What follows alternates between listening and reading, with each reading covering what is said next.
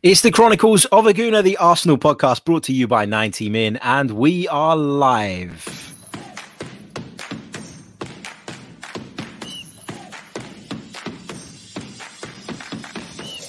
You're listening to the Chronicles of a Gooner, the Arsenal podcast. I'm Martin Tyler, and you're listening to Harry Symeou.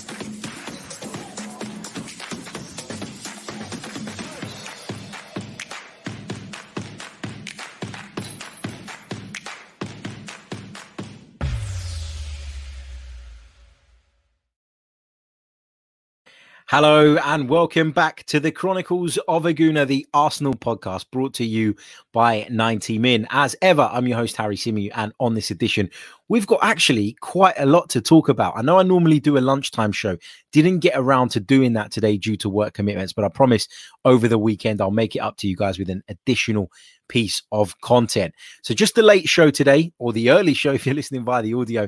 Uh, big hello to every single one of you in the chat box. Hope you're all keeping well. Hope you're all good.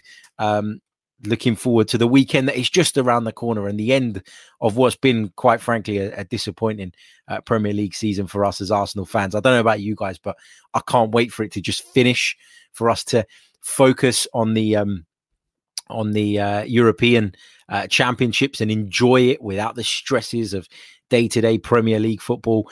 We'll be doing coverage of the Euros right here on the channel as well. I've got some brilliant people lined up to join me as we're going to be doing some review podcasts from the Euros, but we're also going to be keeping you up to date with all the Arsenal stuff as well. So we'll be doing one Arsenal show a day and one Euro show a day and keeping you across all the big news uh, with regards to Arsenal and the transfer market and the million and one rumors that are going to emerge uh, over. Um, uh, over the course of the next couple of months, uh, but also we'll be keeping you across what happens in the European Championships as well. So, what, what are we going to be discussing today? Well, we're going to be discussing the reports that Arsenal have stepped up their interest in Norwich City's Emiliano Buendia. We're going to be discussing Nicolas Pepe following his brace uh, at Crystal Palace last night. And we're going to be discussing a couple of other bits and pieces, namely uh, Dennis Bergkamp's comments regarding Daniel Ek, as well as the news about the loan that Arsenal have just paid back, the 120 million pound government loan that they just took. It's been paid back, but not by KSE or not at least in the way you might think. So we're going to discuss all of that on the podcast. Don't forget, if you are watching us live, make sure you smash the like button. It is so, so helpful to the channel in terms of growth, in terms of getting eyes uh, on the videos. Uh, it really, really does help. And of course, if you're listening via the audio platforms, uh, you can help us out by leaving a review. Those are always very much appreciated. Very powerful when people are searching for new podcasts on Apple Podcasts in particular. So please, if you haven't done that already and you are a regular audio listener, it will take literally two minutes of your time. And I promise you, uh, I really, really appreciate it. Let's start off with the Emi Buendia stuff. That is the big story from today. And we've known that Arsenal have had an interest in Emi Buendia actually for quite some time. We also know that Norwich are not going to allow Emi Buendia to go on the cheap. And that has been kind of the big issue here with regards to Arsenal and their interest in Buendia. We know that that interest has been there for quite some time. We know that the interest is genuine. We know that Arsenal are admirers of the Argentine. So why hasn't a deal been done? Well, a deal hasn't been done because Norwich City want around about 40 million pounds for the player. And I you know, as John says in the chat, he, I wasn't massively keen on Buendia uh, when it came to the January transfer window. And I'll tell you why I wasn't massively keen.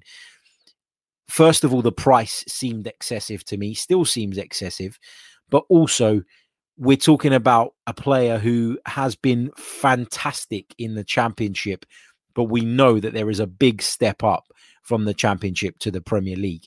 Emi Buendia, in terms of his Premier League credentials, isn't quite on the level that you'd like because he's been in the Premier League before. And I think, if I'm not mistaken, he only scored one goal that season. So, you know, you've got to take that into consideration. You've got to take into consideration the step up. Um, and, and with all the step up and, and all of that stuff, um, you know, is 40 million pounds a sensible amount to spend on somebody like Emi Buendia? That's the, that's the big question. For me, there are still a lot of risks in a transfer like this, although although his record this season um, is brilliant. And we'll come on to talk about that in a minute. Let me just go over to the live chat and give a big shout out to one of our members, Matt Tomo, who says, Harry, I'm at work right now, but I ca- but can I get a shout out for when I listen to this on Spotify later? I'm excited. Buendia is talented, still young, and would be a solid backup option to Jack Grealish. Yeah, in an ideal world, in an ideal world for sure. Um, Right. So let's go back to the Buendia talk because I don't want people to take it as though I think that Emi Buendia is a crap player or that I'm completely dismissing his chances of coming into Arsenal Football Club and and doing well and succeeding. That's not what I'm intending to do here. All I'm saying is at a time when Arsenal are going to be limited in their finances, at a time when Arsenal need to be smart in the transfer market, is it worth spending 40 million pounds on a player who as i say is has proven himself this season in the championship but hasn't really proven himself to be at the same level in the premier league. Now you know you could argue that you know he, you know he hasn't really had the chance. He was in a really poor norwich side when they went down and he's developed since then. And i take all of that into consideration. And for me you know i've i've not watched emi buendia a lot this season. Uh, I think I've maybe at best watched two or three Norwich games in full. So it's not easy for me to make a definitive judgment on this, but I do feel a little bit uneasy about the idea of someone um, being signed for 40 million pounds from the championship. I, I do feel, and call it snobbery, call it whatever you like. I do find it a little bit uneasy. That's how I feel about it. I've got to be honest. I can't hide that feeling. Equally, though, when you look at his record in the championship this season, it has been nothing short of sensational. We're talking about a player who's made 39 appearances in the second tier, he scored 15 goals and provided 17 assists. So that's 32 direct goal contributions in 39 appearances in the championship. Also, he's participated in 42% of Norwich's goals in total in the championship. That is incredible. And, and as I say, I'm not in any way intending to discredit Emi Buendia. I just worry about how that form and how his current level translates into the Premier League. That's where my my slight concern is. If you were talking about 20 million pounds for Emi Buendia, for me it would be a no-brainer. And it goes back to what I was talking about a few days ago, where we were talking about lower risk signings that have the potential to bring huge reward. And somebody like Emi Buendia would fit into that category if only his asking price was a little bit more reasonable. But, you know, this is Norwich City, and Norwich City are a club who are incredibly well run, uh, who are very stable and secure financially, and so do not need to sell they do not need to sell. And coming back in the Premiership, they'll be desperate to keep hold of their best players. But what I would say is, you know, is, is think about this. Is he definitely 100% the right man? Because whoever Arsenal go and spend 40 million pound on this summer has to absolutely be the right man because there's not going to be that much of it to be throwing around. I don't know. I don't know. You know, a, a lot of you are, torn in the chat. I can see some of you suggesting that obviously the, the jump up from the championship to the Premier League might be too big. Others suggesting that actually Emi Buendia is, is well worth every penny of that. And honestly, I'm on the fence about it. I really am. Look, if he joins the Arsenal, I'll be over the moon um, because we'd have got a player in. I'm always excited when we bring a new signing in. I'll get behind him and I'll support him as best as possible. But at this moment in time, if you're asking me if I was the man in control of the purse strings, whether or not I would go and spend 40 million pounds on Emi Buendia, I'd have reservations about it. Happy to be proven wrong. More than happy to be proven wrong. But I would have reservations about it purely because I'd have liked to have seen Emi Buendia not completely mirror the form he's shown in the championship, but at least show that he can go some way in that in achieving that level in the Premier League. And at this point in his career, I don't think he's done that. Uh, a couple of you asking about Emi Buendia's age in the chat. He is 24 years old. He'll be 25 in December. Recently called up to the Argentina squad for the first time as well. When you look at where Buendia plays, he give us a little bit of flexibility, a little bit of versatility because he has, for the most part, played on the right wing for Norwich, but he is capable of playing in a central attacking midfield position as well as from the left. And if you check out the Gooner Talk, uh, Tom Canton did a really good video earlier on where he highlighted some stats and stuff about Emi Buendia, and we saw um, lots of uh, lots of um, you know heat maps and things like that to kind of justify the fact that he is capable and does anyway pick up a number of those positions. Um inter says who else would you get? Harry uh jack says who would you actually sign man? You've got reservations on every player mate. Do you know what it is jack? It's not that i don't like these players. It's not that i don't think they would be you know good for us or that i can categorically say they won't it's just like for me, I don't know. Maybe I'm just kind of maybe I'm overplaying in my mind how bad our financial situation is. Maybe in my mind, it's worse than it actually is. Maybe I should be a little bit more sort of open and, and maybe, you know, if I were in the position where it was me controlling the purse strings, maybe I should be a little bit more frivolous with it with the money, if you like. But I really do look at some of the players we're being linked with at the moment and feel like feel like we are just because of where we are as a football club, and, and I know where we are as a football club, and I accept where we are as a football club. I just feel like we are selling ourselves short a little bit by looking at a lower category of player. And I think that when I say lower category of player, I mean in regards to where they're coming from. Like, if you told me we're going to spend 60 million, 65 million, 70 million, 75 million on Jack Grealish, who I'm absolutely 100% certain about, I promise you, you won't hear me saying uh, that I've got reservations about that signing because that is a player that instantly improves Arsenal Football Club. What's the what's the gap between Buendia and Odegaard? Um, and how big is that gap? I would argue that Odegaard has obviously played, um, you know, at a higher level, having played for Real Madrid, and has done overall quite well since he's come into Arsenal Football Club. Is he going to be available for a similar amount? And if he is, why would you not look at the one who's already been with the club, who's already shown us what he can do, who's already proven that he can hit a certain level when it comes to the Arsenal team and in, in the Premier League?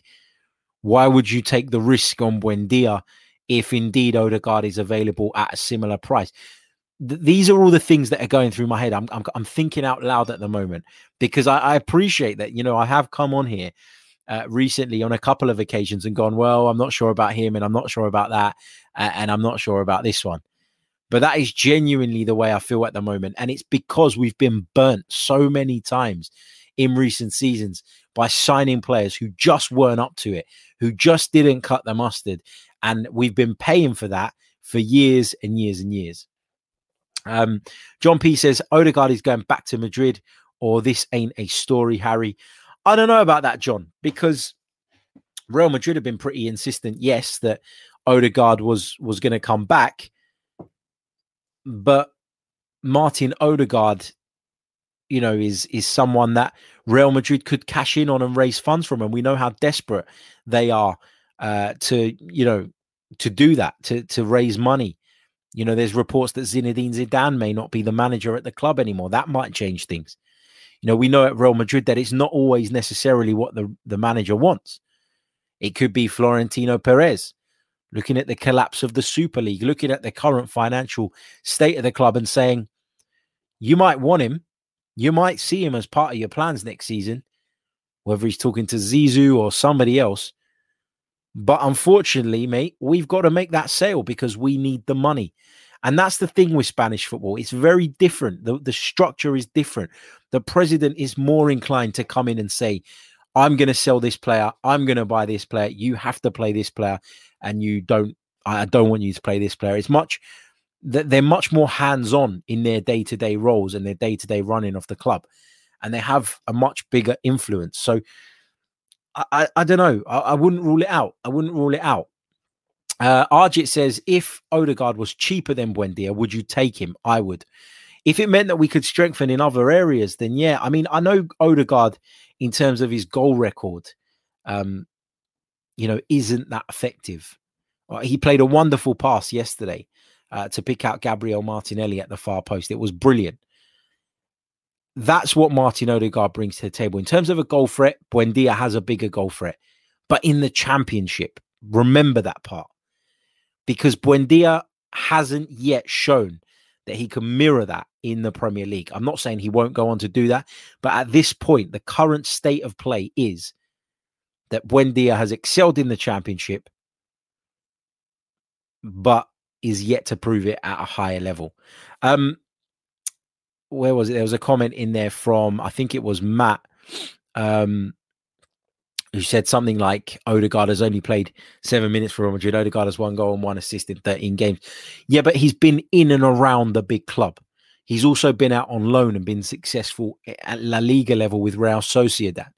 So he's still played at a higher level despite being out of favour at Real Madrid. Real Sociedad is still a higher level, a La Liga club, sort of pushing towards the top end of the table, are obviously more, um, you know, are, are, competing at a higher level. I would argue than than Norwich City, who are the best of the Championship bunch, but that's the Championship, um, and that's where I am. Uh, big hello to Wilson in the chat as well. He says, uh, "Harry, hope you're staying safe and doing well. All good, mate. Hope you're good too." Um, so yeah, that, that that's where I am on it. So the latest reports are saying that Edu is quite keen on Buendia, that Arsenal are to step up their interest in Buendia due to the uncertainty with regards to Martin Odegaard. But that does suggest, doesn't it, that Martin Odegaard is the first choice still. It does suggest that he is the man Mikel Arteta would prefer to secure ahead of next season if you're reading between the lines, but who knows? So that's my take on Emi Buendia. I think he's been fantastic in the championship next uh, this season.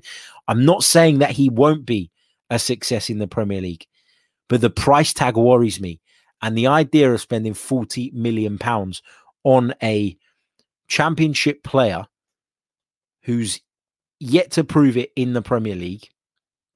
Um, it, it it makes me feel uneasy, and it might be because we've been burnt in the past rather than based on Buendia's actual ability. But that's the way I feel. Um, RG also goes on to say championship imports like Cash, Watkins, Harrison, etc., have done well in the Premier League. So hopefully Buendia can too.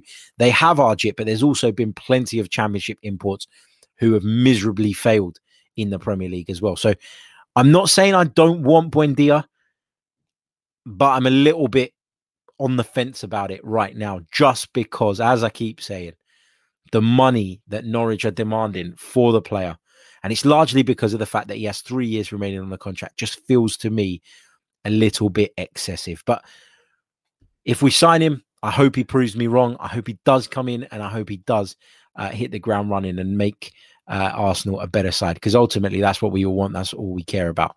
Um, you know, that's but that that's my thoughts. I, I can't pretend that I'm I'm hundred percent sold on the idea of spending forty million pound on Emi Buendia, and I'd be sort of this be being disingenuous to you guys if I was to sit here and, and hype up the transfer when deep down I'm I'm not sure about it. I'm not sure about it. Either way, I'm just simply not sure about it. Let's uh, let's move on. Uh, that's the Emi Buendia discussion. If you're um, wanted to have your say, chuck it in the comment section if you're watching this back on the replay. I do read all the comments, and of course, uh, you can uh, you can uh, give us a like as well, which always bloody helps. Like, subscribe, and if you want to become a member, check out the link in the description too. Before I move on, just a quick reminder that this show is sponsored by Manscaped. Enter our discount code 90min20 to get 20% off of your order as well as free shipping. Um, it is uh, it is a great discount. It will help you save a hell of a lot of money. Um, so yeah, do check it out, and uh, I'm sure you will um, you will be uh, pleased with your purchase if you do go on to make a purchase. But as I say, make sure you use that discount code because you stand to save a fair amount of money, and particularly with lockdown lifting, why not get yourself in full working order down there? Uh, let's uh, let's move on. Let's talk a little bit about Dennis Bergkamp's comments with regards to Daniel Ek. Now, Dennis Bergkamp was inducted this week into the Premier League Hall of Fame, and rightly so. What a player he was! Um, I've spoken to a few Arsenal fans lately who have told me that they they never got a chance to watch Dennis Bergkamp play for Arsenal. They don't remember Dennis Bergkamp playing for Arsenal. I'm old enough uh, to remember that, and I'll tell you what, you missed out, guys, and I'm sorry for that because Dennis Bergkamp was absolutely fantastic. But he's been talking about uh, Daniel Ek. He's been talking about the proposed takeover or the failed takeover bid, however you want to look at it, uh, from Daniel Ek. And uh, Bergkamp has been quite complimentary of the Swede and his intentions for the club. He says Daniel does not see a takeover as the purchase of a fun toy to play with. Um, he was speaking after, as I say, he was inducted into that Hall of Fame, and he said, like Patrick Vieira and Thierry Henry, it's hard for me to recognize the Arsenal from our time. The ambition to win trophies is in Arsenal's DNA. Never accept a loss, but that mentality has slowly disappeared. I feel there's a sense of resignation within the current situation that is very serious. It's like it's normal given the financial conditions that Arsenal are ending up somewhere in the middle of the league behind the top clubs. That's not how it should be with this club. Arsenal's DNA needs to be repaired. Uh, he talked about Daniel Ek in particular a little bit later on. He said Daniel has been a true Arsenal fan all his life. He also was concerned about the downfall of the club. When the Super League was dominating the news on a daily basis, Daniel pretty much exploded. That was the moment he wanted to press ahead and got in touch with us. During a Zoom meeting with Thierry, Patrick, and myself, he shared his concerns and his plans with us. That immediately made an impact, and it became clear to me what a big fan Daniel is. I think that's important. Daniel does not see a takeover as the purchase of a fun toy to play with. He understands the passion of a football fan because he is one himself. He also wants to considerably increase the influence of the fans for example, by making them part of the club's board. We think that's very important. We want to get closer to the fans. Daniel realizes that the problems that Arsenal have cannot be resolved just like that. Simply spending a bit of money and firing the coach doesn't cut it.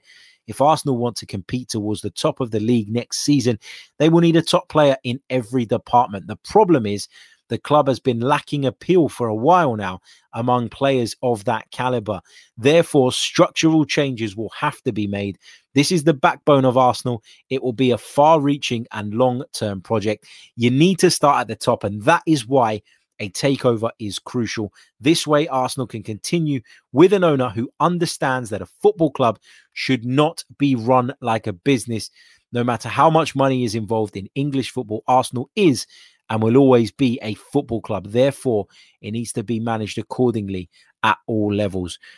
When you get that kind of endorsement from somebody like Dennis Bergkamp, who has such a a great relationship with the fans for all he done and all he achieved as an Arsenal player, you know, it's encouraging. It's encouraging to to believe that, of course, at least, at the very least, Daniel Ek's heart is in the right place here. Daniel Ek is uh, very much committed if he is indeed able to complete a takeover of the football club to restoring the club to its former glories. That is what we all want to hear.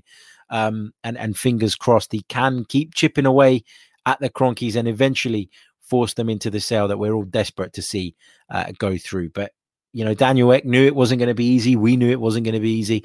We knew that if it was going to change it was going to take some time um, and uh, we're going to have to wait and see whether things can materialize in the future.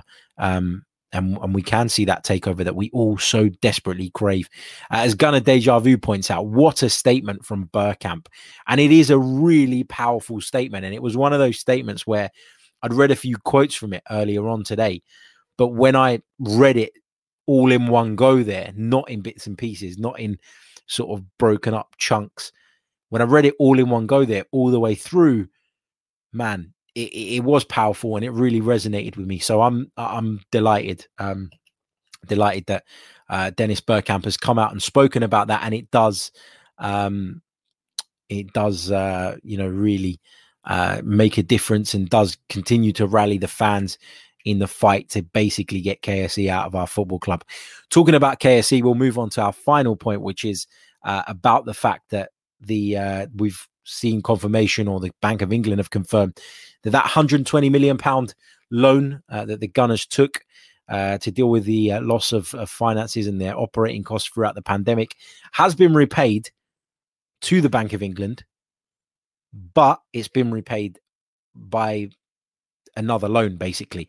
So Arsenal have borrowed uh, the money again from a different source to pay that back to the Bank of England. Of course, that loan was due to be repaid this month, so they had no real choice. It seems like a restructure of finance. Don't know any more information on it.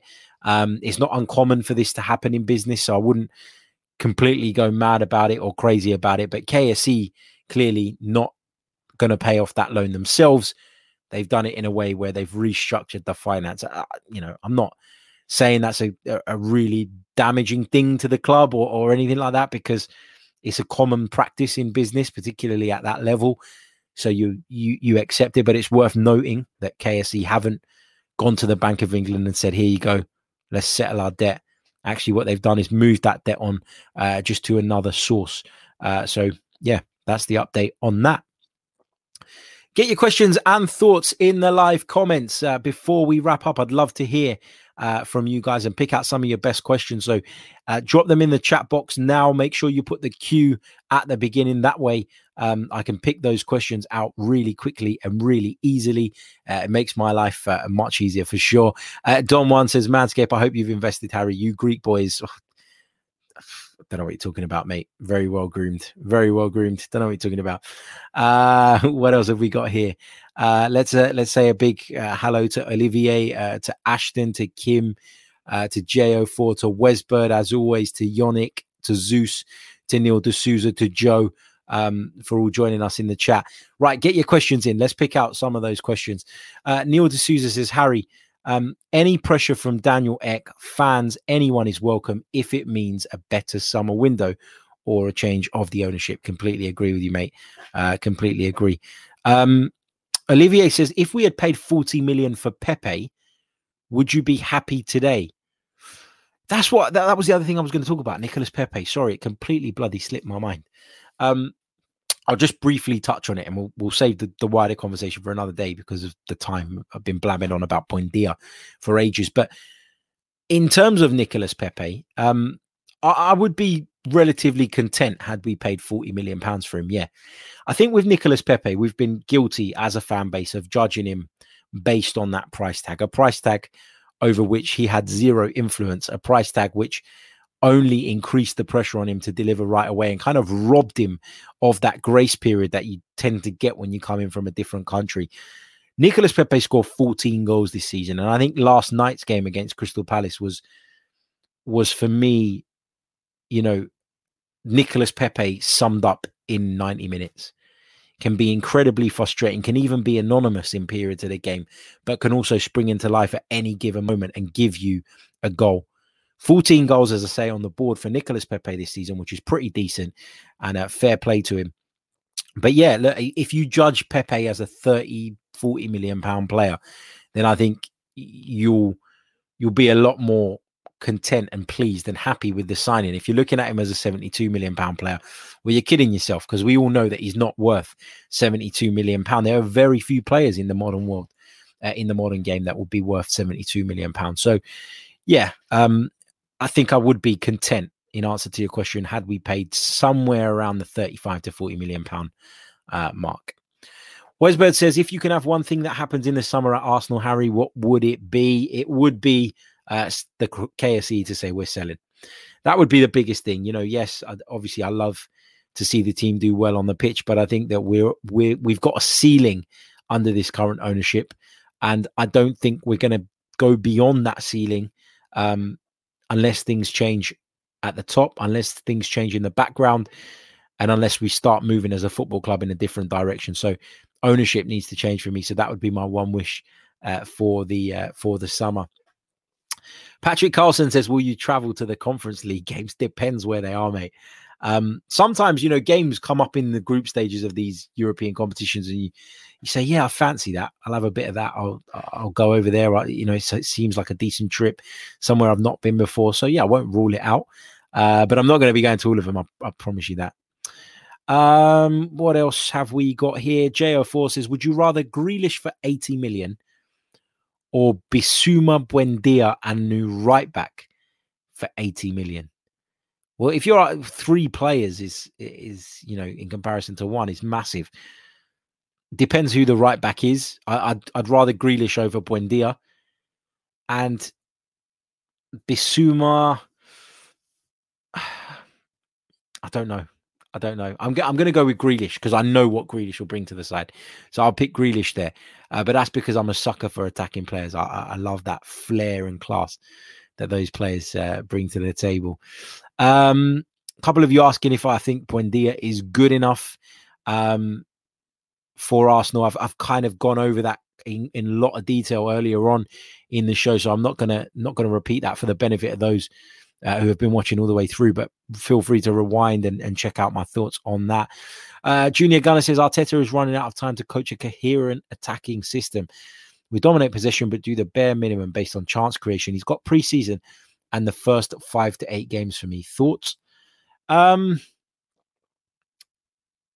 it's I think that you're right about the fact that we've not been a coherent attacking force. I think that you're right that we've lacked creativity throughout the course of the season, and I do think that is something that Mikel Arteta desperately needs to address and needs to uh, needs to fix very very quickly. Because as you can see, just based on the mood in the chat box over the last sort of uh, couple of months, he is on thin ice with some Arsenal fans, and rightly so because the league position is not acceptable.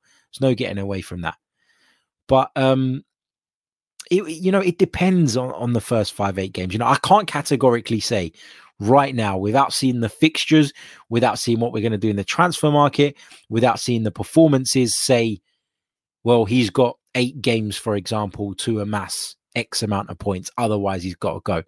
I can't be that specific and I can't be that sort of strict in terms of applying a, a criteria of which he needs to meet because – there are so many things that can change and happen between now and the start of the next season. If the Kroenkes go out and they back him and he brings in the players that he wants and players that we feel should be elevating Arsenal up to the next level, then of course the pressure increases on him from the very start. But if we have a dull summer and we don't do the business that we need and we don't bring in the players that that we as a fan base believe are going to take us up to the next level, how can we how can we then dig out Mikel Arteta for that. That that's the thing here, right? That's the that's the thing. Uh, Zeus says, uh, can we expect Gabriel and Saliba to be the centre back partnership next season? I think Gabriel is certainly one of the first choice centre backs at Arsenal, even now. Uh, but with Saliba, I'm not 100% sure. I've talked about it time and time again. I wonder if his relationship with Mikel Arteta um, is uh, is a little bit sour given obviously what happened at the start of the season, the fact that he was left out of the, the squad completely. I'd hope that they can put that behind them. And I hope that William Saliba does turn out to be, you know, a really important part of this team moving forward because there are signs of promise there. And he is somebody that Arsenal made a significant investment on but we're going to have to wait and see because as much as people want to overhype Saliba and the loan spell he's enjoyed at Nice, how many of you actually sit and watch Ligue 1 and Nice in particular every single week? I can hand on my heart say that I don't.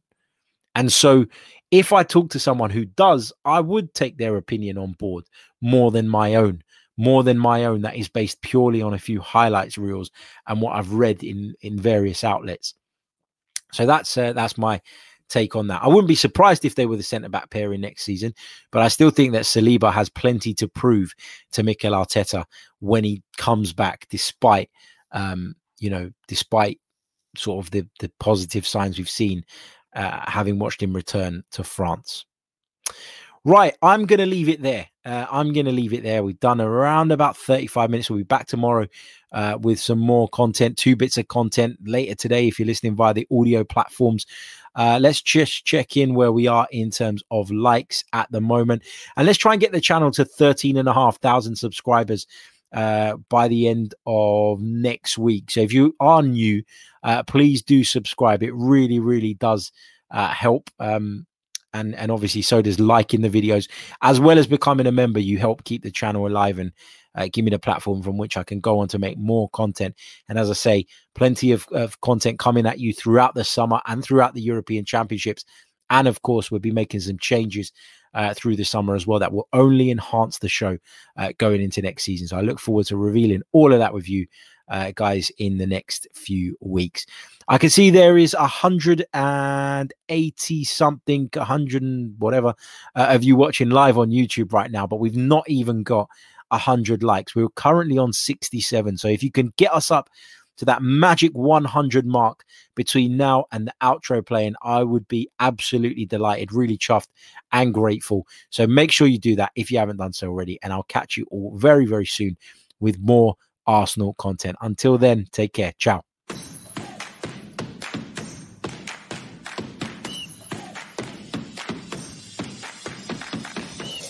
You're listening to the Chronicles of a Gooner, the Arsenal podcast.